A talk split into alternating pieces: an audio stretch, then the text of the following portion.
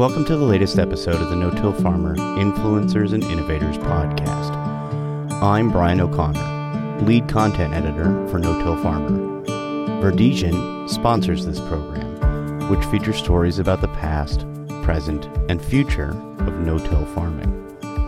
I encourage you to subscribe to this series, which is available in iTunes, Google Podcasts, Spotify, SoundCloud, Stitcher, and TuneIn Radio. Subscribing will allow you to receive an alert about upcoming episodes as soon as they are released. I'd like to take a moment to thank Verdesian for supporting our No-Till Farmer Influencers and Innovators podcast. This week's edition of the No-Till Farmer Influencers and Innovators podcast, we all thrill to no-till. Or maybe we're all no-till tigers. Whatever you do, remember to farm ugly. These are the few of the slogans and gimmicks used by this week's guest, Dick Fell, during the early days of no-till farming in the early 1970s. Fell worked at Chevron to promote and develop a then little-known chemical by the name of Paraquat, a herbicide that helped move no-tilling from a loose collection of bottom-line-minded innovators to a national soil health movement. Fell talks with no-till farmer publisher Frank Lessiter about these early days, the prospect of his retirement years, the tightening regulations for chemicals like atrazine and glyphosate, and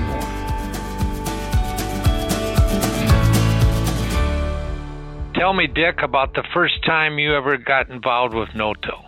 Well, it goes back, in actuality, it was a little bit of commercial.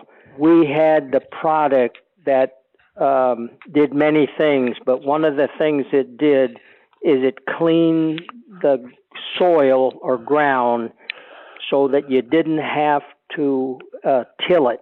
So we created what was called no-till because disking and plowing were wrecking the lands and plus using gas and polluting the environment. So our new concept was no-till, which did away with those things and made it easier for farmers to do the job in a cleaner, more environmentally sound way.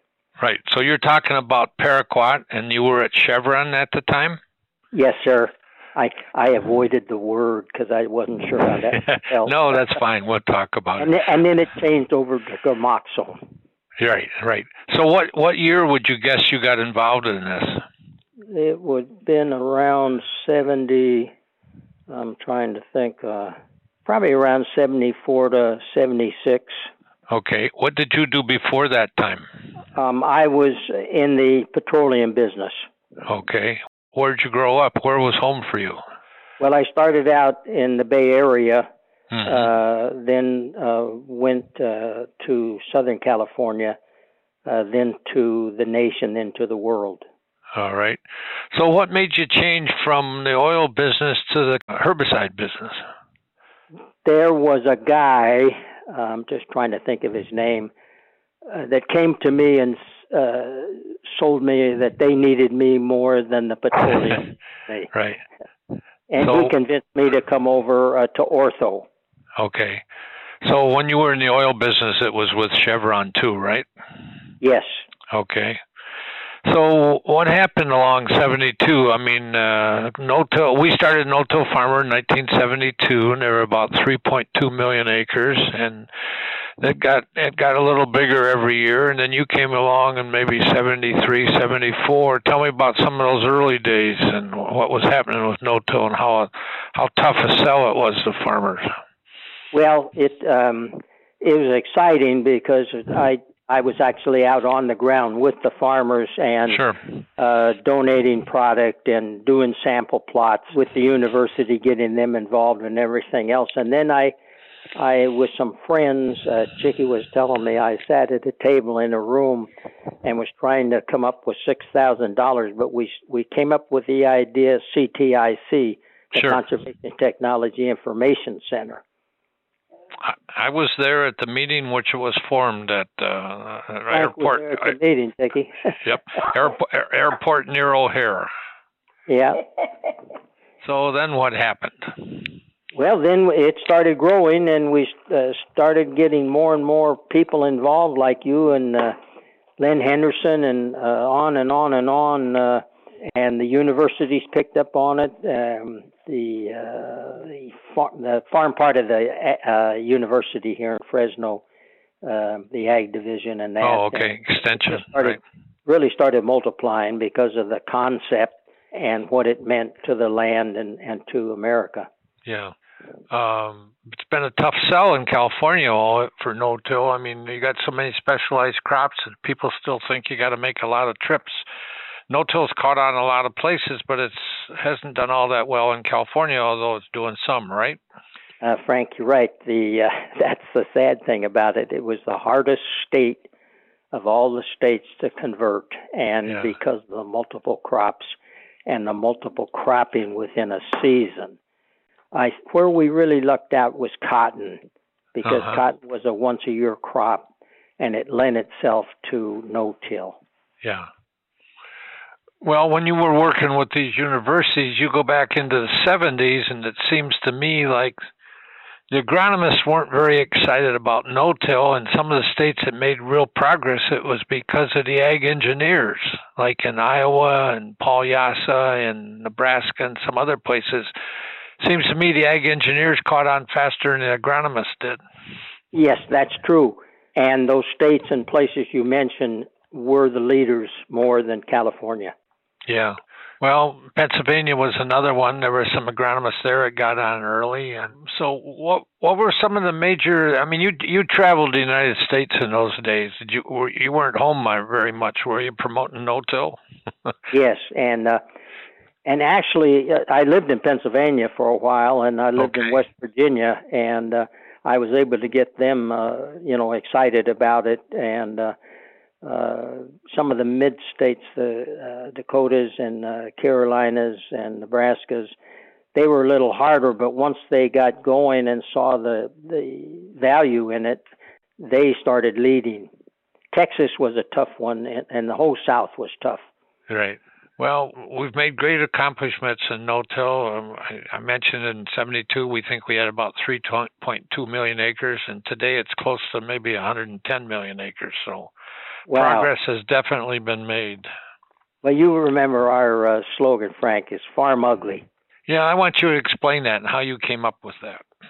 Well, no-till was, as you say, when they plowed in disc, which farmers like to see their field, that they had this beautiful, clean field. And when we started spraying sometimes just spraying the centers, and weeds were in the furrows, it was really ugly. So we came up with the slogan that Farm Ugly is the way to farm. And it caught on, and of course, a lot of jokes and fun with it. What did farmers that weren't no-tilling think of the Farm Ugly program? They weren't conversant against it or for it. The term was, every time you told a guy, he still had to smile. Yeah. Thinking of Farm Ugly, and it always brought a smile on a farmer's face, even though he may have thought the opposite. Sure. So it had a good ring to it. Yeah. Right. No, it's short, two words, short and sweet. Got the message across. And then, we used to say, it's a thrill to no-till. Right. And make a cheer out of it. But another one in no-till, we had save soil, toil, and oil. And that was a slogan that went along with our various ad campaigns. Yeah, right. And then there was another thing we had, which was called the No-Till Tigers. And it was a group of people that farmers that we called no-till tigers. But going with that, my wife dressed up as a tiger, and I carried her on my shoulders when we went to some of the no-till field demonstrations and praised the no-till tigers. Well, I remember back in the early days that there were not a lot of no-tillers around. I had some farmers tell me that when the landlord came into their driveway and said, let's go look at our no-till fields today. And he said if it was before the 4th of July, we were better off going fishing and not letting him see those fields. But after the 4th of July, then you could look at the fields, and they looked a hell of a lot better than they had looked in May or June. That's true. That's really true. So what do you think were the main reasons we got no-till sold to farmers? I think the concept of not tilling and the things that were associated with tilling made sense to farmers. Otherwise, the cost of the tractors and the plows and the disc and the fuel, sure, and the fact that they could use a herbicide and eliminate all that made such a big difference. Plus, the commercial applicator side of the business started growing like mad because it was giving them land to spray and treat that they hadn't had before. Yeah. So you had two forces working in that direction. Yeah, it's interesting how that has changed because today, well, first of all, we've got farmers with a lot more acres, but we got a lot of people who have bought their own self-propelled sprayers because when they want to spray, they weren't always able to get the commercial guy to do it that day because he was busy with something else. And then what's happening if these big self-propelled sprayers, the guy gets one and say he's got 2,000 acres and he'll put 6,000 or 7,000 acres on that sprayer during the year because he'll go back and put on fungicides or insecticides or even fertilizer later in the year. So a lot of big acreage farmers are running their own self-propelled sprayers these days. Yeah, I see those around here, and you're absolutely right. And the technology improved so much, and yeah, some of them are almost automated. Mm-hmm. So no-till with Chevron, you go back a long time, and there were some early pioneers with Chevron, like in Maryland and Delaware, which it really caught on there, but they didn't have any huge acreage. But even today, we're only about a third of the way to no-tilling all our row crops, but we get a lot of people, you ask them, what's the value of no-till? And they'll say, well, it's $100 an acre versus using more tillage. And our guys today are still innovators. They're willing to try anything new. That's right, yes. It's a changed agricultural view and equipment and technology has improved significantly, too. Yeah, our average acreage for our no-till farmer readers is about 1,400 acres. And I just recently had somebody from California tell me the diesel price was, I think, $7.50 an acre. So I calculated if you had this 1,300 acres and you were no-tilling and your neighbor was still moldboard plowing, he'd be spending an extra $32,000 this year just on diesel fuel. Wow, Frank, you got a selling point there. Wow. Exactly. And then, you got less machinery. And it used to be, how did you fight the idea that if you no-till, you're going to have to plow every 4 or 5 years? Well, that's probably true. The one thing that the herbicide, the particular herbicide, now there's some that yes, that's part of it, that you didn't need to plow because it was so fixed to the soil particle. But now they've added residual herbicides that, yes, they better plow and disc and turn it under. Yeah, but my philosophy always was that the guy says, I think I'll have to plow in 4 or 5 years. And I said, well, go ahead, see what happens. But after 4 or 5 years, most of them never plowed. They realized after they tried it, they didn't have to. So one of the big things that happened that made no-till go is from one of your competitors, Monsanto, came out with Roundup. There were some limitations of what Paraquat could do that Roundup kind of helped move the no-till movement along, right? Yes, and we got together with Monsanto and Zeneca and all the other companies that were formed because of that. They switched over to the combination of the product and also the speed of one versus the speed of the other became less important. Yeah. Well, one of the benefits of glyphosate was the translocation to the roots, which you didn't have with Paraquat.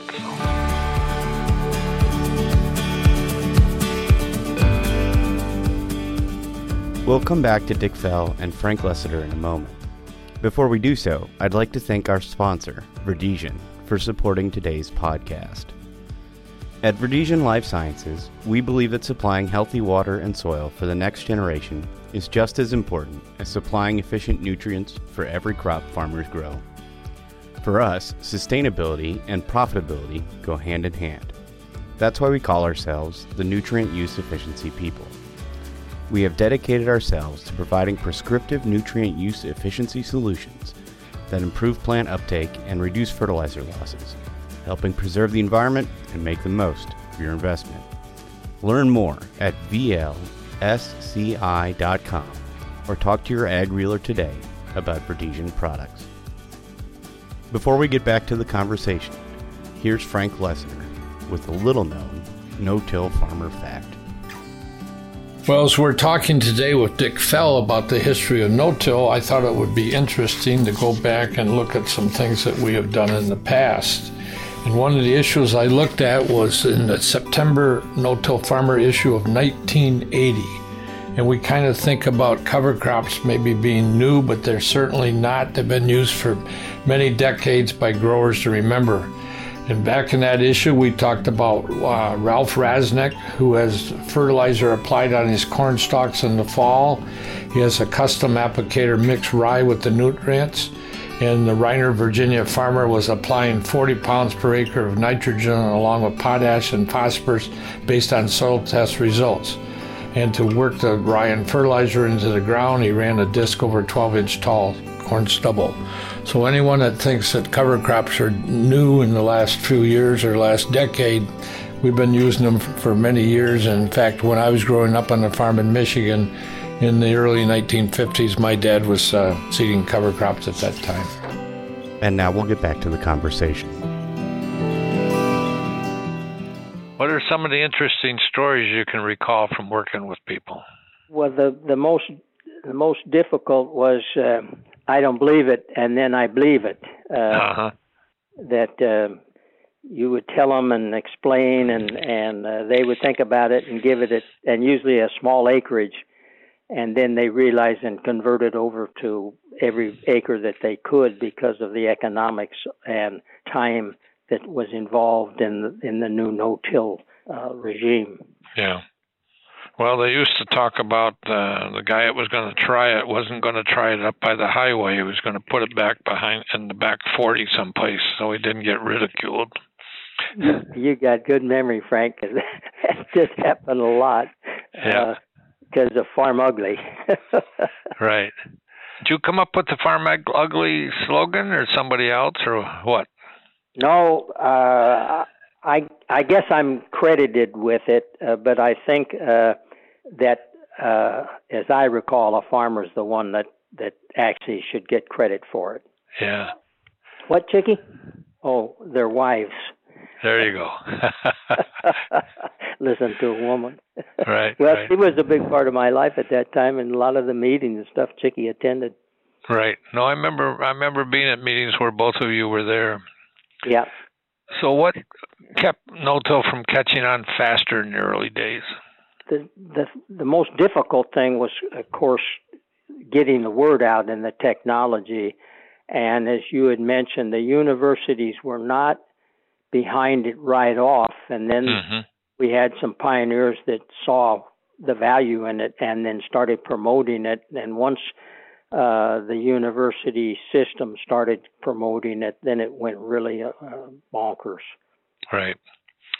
Well, 2022 is a big year for everybody. It's the 60th anniversary of the first no-till on the Harry Young field in Herndon, Kentucky, in western Kentucky.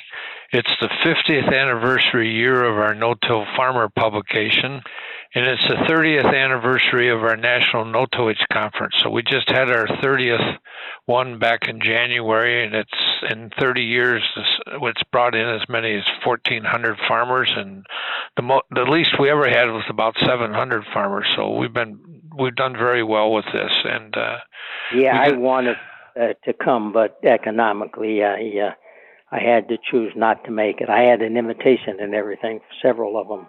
Sure. But I didn't make it. Right. Well, you know, we still haven't worked out all the problems with no-till.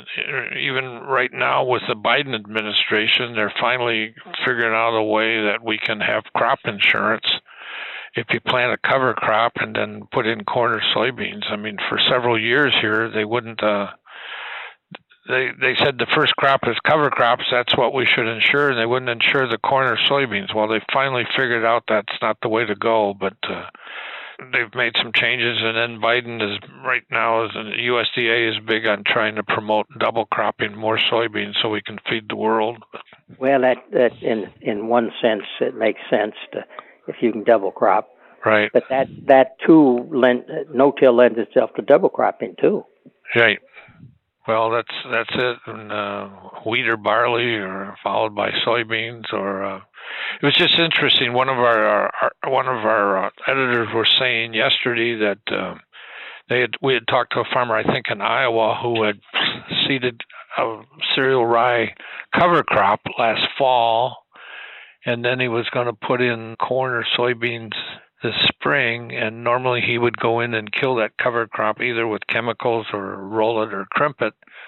Well, the soybeans came up okay. He would roll or crimp it or treat it with chemicals maybe a week after he planted his soybeans.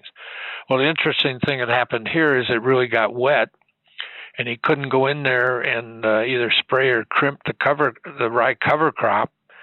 So what's happening now, the soybeans are coming fine, but all of a sudden he's going to harvest this rye as seed and either sell the seed to neighbors or use it as his own cover crop. So what he was going to terminate because of the weather, he's got a seed crop coming off there. So it's crazy what some of these guys are doing.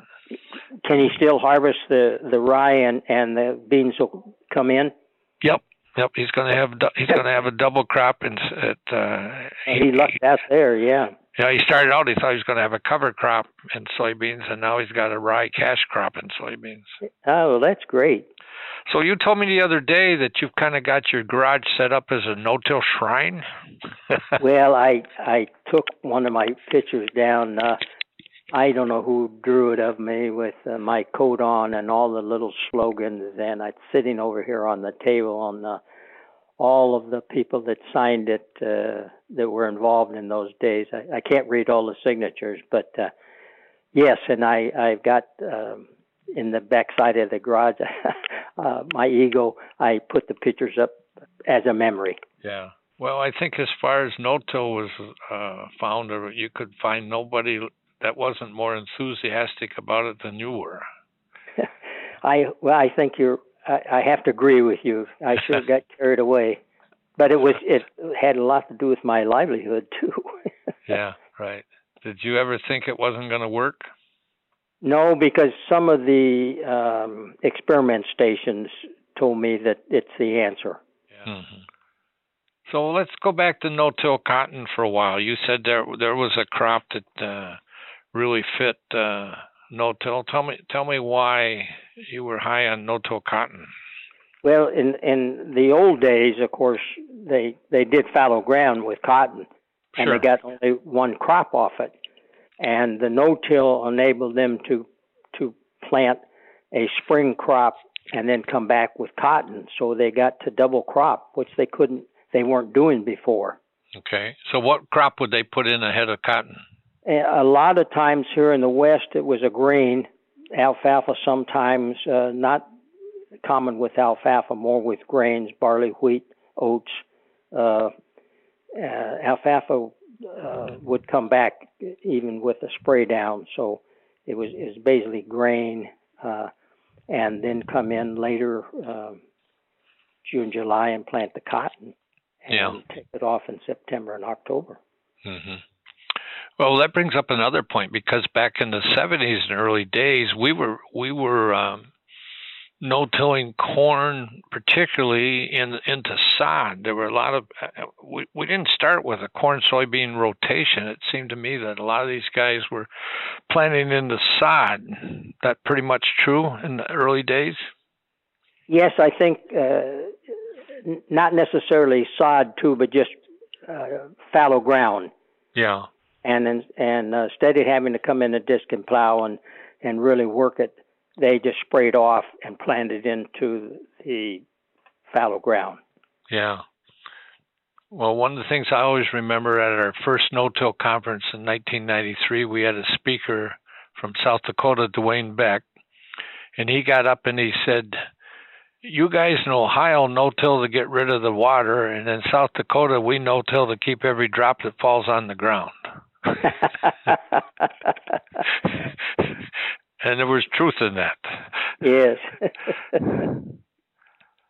So what are you doing in retirement? Well, basically, I'm 87 now, Frank, and okay. I have a little community church over here that has a lake and a pond and 15 acres, and I'm enjoying the heck out of it. And I am spraying weeds. I do the banks of the pond or the sure. of the lake, and then I do the stream. And the parking lot, and then I have a fallow where I planted some trees that I'm keeping sprayed off too. So I'm still involved from that standpoint, but that's about the extent of it now. I'm calmed down. Doing any traveling? Yes, we just got back from Mexico, a month in Mexico. But we own property in Cabo San Lucas, and it's called Club Cascadas, and we have a month that we own the villas, and so we go down there, and the thing about it is we've been doing it for 30 years, so as we meet the old friends, it's home away from home. Sure.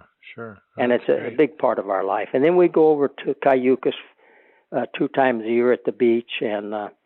That's about the extent. Otherwise, here, I do have a son that's a school bus driver that lives with us, and got a granddaughter and a grandson that live close by. I have 11 great-grandchildren, 5 grandchildren. Oh, wow.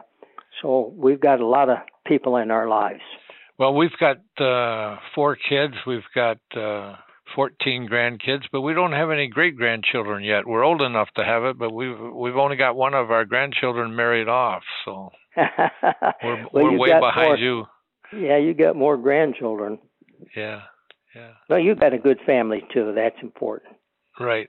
No, that's very important. And we try to go to Florida for a month in March at Sanibel Island and Fort Myers, so we get out. And where's that, Florida?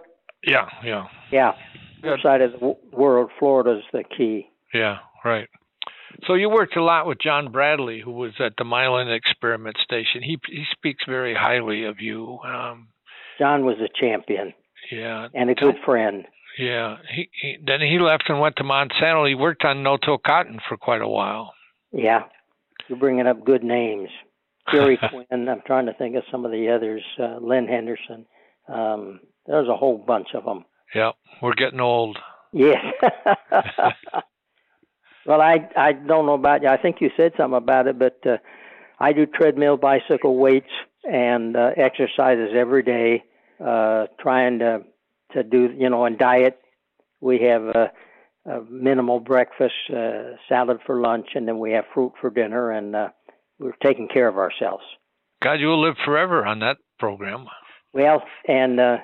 I'm 170 pounds, 5'11 and a half, if I stand up straight. And I really feel great, too. 30-inch waist, and I'm hanging in there, man. Well, you're making me feel bad because you're much better shape and condition than I am. So, but I do go to the gym a couple times a week. And well, that's what you were saying, yeah. Try to walk. We had it, the thing about it, we had a gym just 2 blocks away. Well, it was a little longer than that, but... And it closed and moved, and that really we really missed it because even though it had the same things we have in the garage, you had people there and activities and things that we don't have now. Right. Well, it's interesting looking at no-till, what we've done in the U.S., and then you look at what they've done in Western Canada, and Western Canada is way ahead of us on the percent of land that's no-till. That they've been in dryland conditions. They've been big on wheat and canola and sunflowers and other pulse crops, but you know, no-till is kind of just an old-fashioned idea to them. Well, you know, and that's the heartwarming part of that memory, is that coming up with that concept really made a difference in agriculture, and then all the people that got on the bandwagon so enthusiastically really made life worthwhile. Yeah, right. What have I missed talking to you about and reminiscing about with no-till? Well, it's great to hear your voice again, and I thank you for thinking of me, and hopefully sometime we can get together. We're getting lots of flack these days about glyphosate or Roundup, and there's people who'd like to see us ban it. And I think and we got a serious thing going on right now with atrazine. I mean, people are saying the EPA needs to rewrite the rules on atrazine, and atrazine has been around since day one of no-till. Yeah, it was in the early days. That was the fellow competitor, and it caused the two problems because the atrazine was residual, and the paraquat was gone and bound by the soil. So, but. Yeah, it's a shame that, and I don't think the government and the organizations today understand agriculture like they did in the past. Right. Well, there's no doubt about that. The USDA budget today is about 85% school lunch programs and nutrition. So isn't that the truth? Yeah, we got all the food gooders. There aren't many farmers left in Congress anymore. But going back to Roundup, if it did get cut back or reduced, I think we would have to come back and start using more paraquat or Gramoxone. Yeah, well, the thing about it is that Roundup's big business is homeowners now. Yeah, and they're going to quit doing that. All Bayer said. Yeah, I've got a couple. I got one in my truck and one outside in the back with the little hand sprayer right on the can or the black bottle. Yeah. Hey, I'm going to let you go. This was great. It's fascinating. I appreciate all you did over the years for no-till, and you played a big part in what's going on today. Well, thank you so much. You made my year. That was Frank Lessiter and Dick Fell talking about saving soil, toil, and oil. Before we wrap up today's episode, here's Frank Lessiter one more time. When we talk about increasing yields, particularly with corn, the question is how much farther we can go. We know we've had corn yields in contests of over 600 bushels per acre, but that's not what we're seeing across the country today. But regardless of that, we're going to see higher and higher yields. And one of the ways to do this is going to be with narrower rows. The Harry Stein family at Adele, Iowa is developing new genetics for growing corn in a 12 by 12 inch row pattern. And regardless of the crop, we're going to see narrower rows to take advantage of new genetics, improve weed control with earlier shading, and other improvements that will pump up yields. And Fred Bulow, a crop physiologist at the University of Illinois, says this is definitely going to be the trend in corn. We're going to see narrower rows, and we're probably going to see twin rows in an effort to push up our yields. That concludes this episode of the No-Till Farmer Influencers and Innovators podcast. Thanks to our sponsor, Verdesian, for helping to make the series possible. You can find more podcasts about no-till topics and strategies at notillfarmer.com/podcasts. That's no-tillfarmer.com/podcast. If you have any feedback on today's episode, please feel free to email me at BOCONNOR@LessiterMedia.com or call me at 262-777-2413. And don't forget, Frank would love to answer your questions about no-till and the people and innovations that have made an impact on today's practices. So please email your questions to us at listenermail@notillfarmer.com. That's listenermail@no-tillfarmer.com. If you haven't already, You can subscribe to this podcast to get an alert as soon as future episodes are released. Find us wherever you listen to podcasts. For Frank and our entire staff here at No Till Farmer, I'm Brian O'Connor. Thanks for listening, and farm ugly.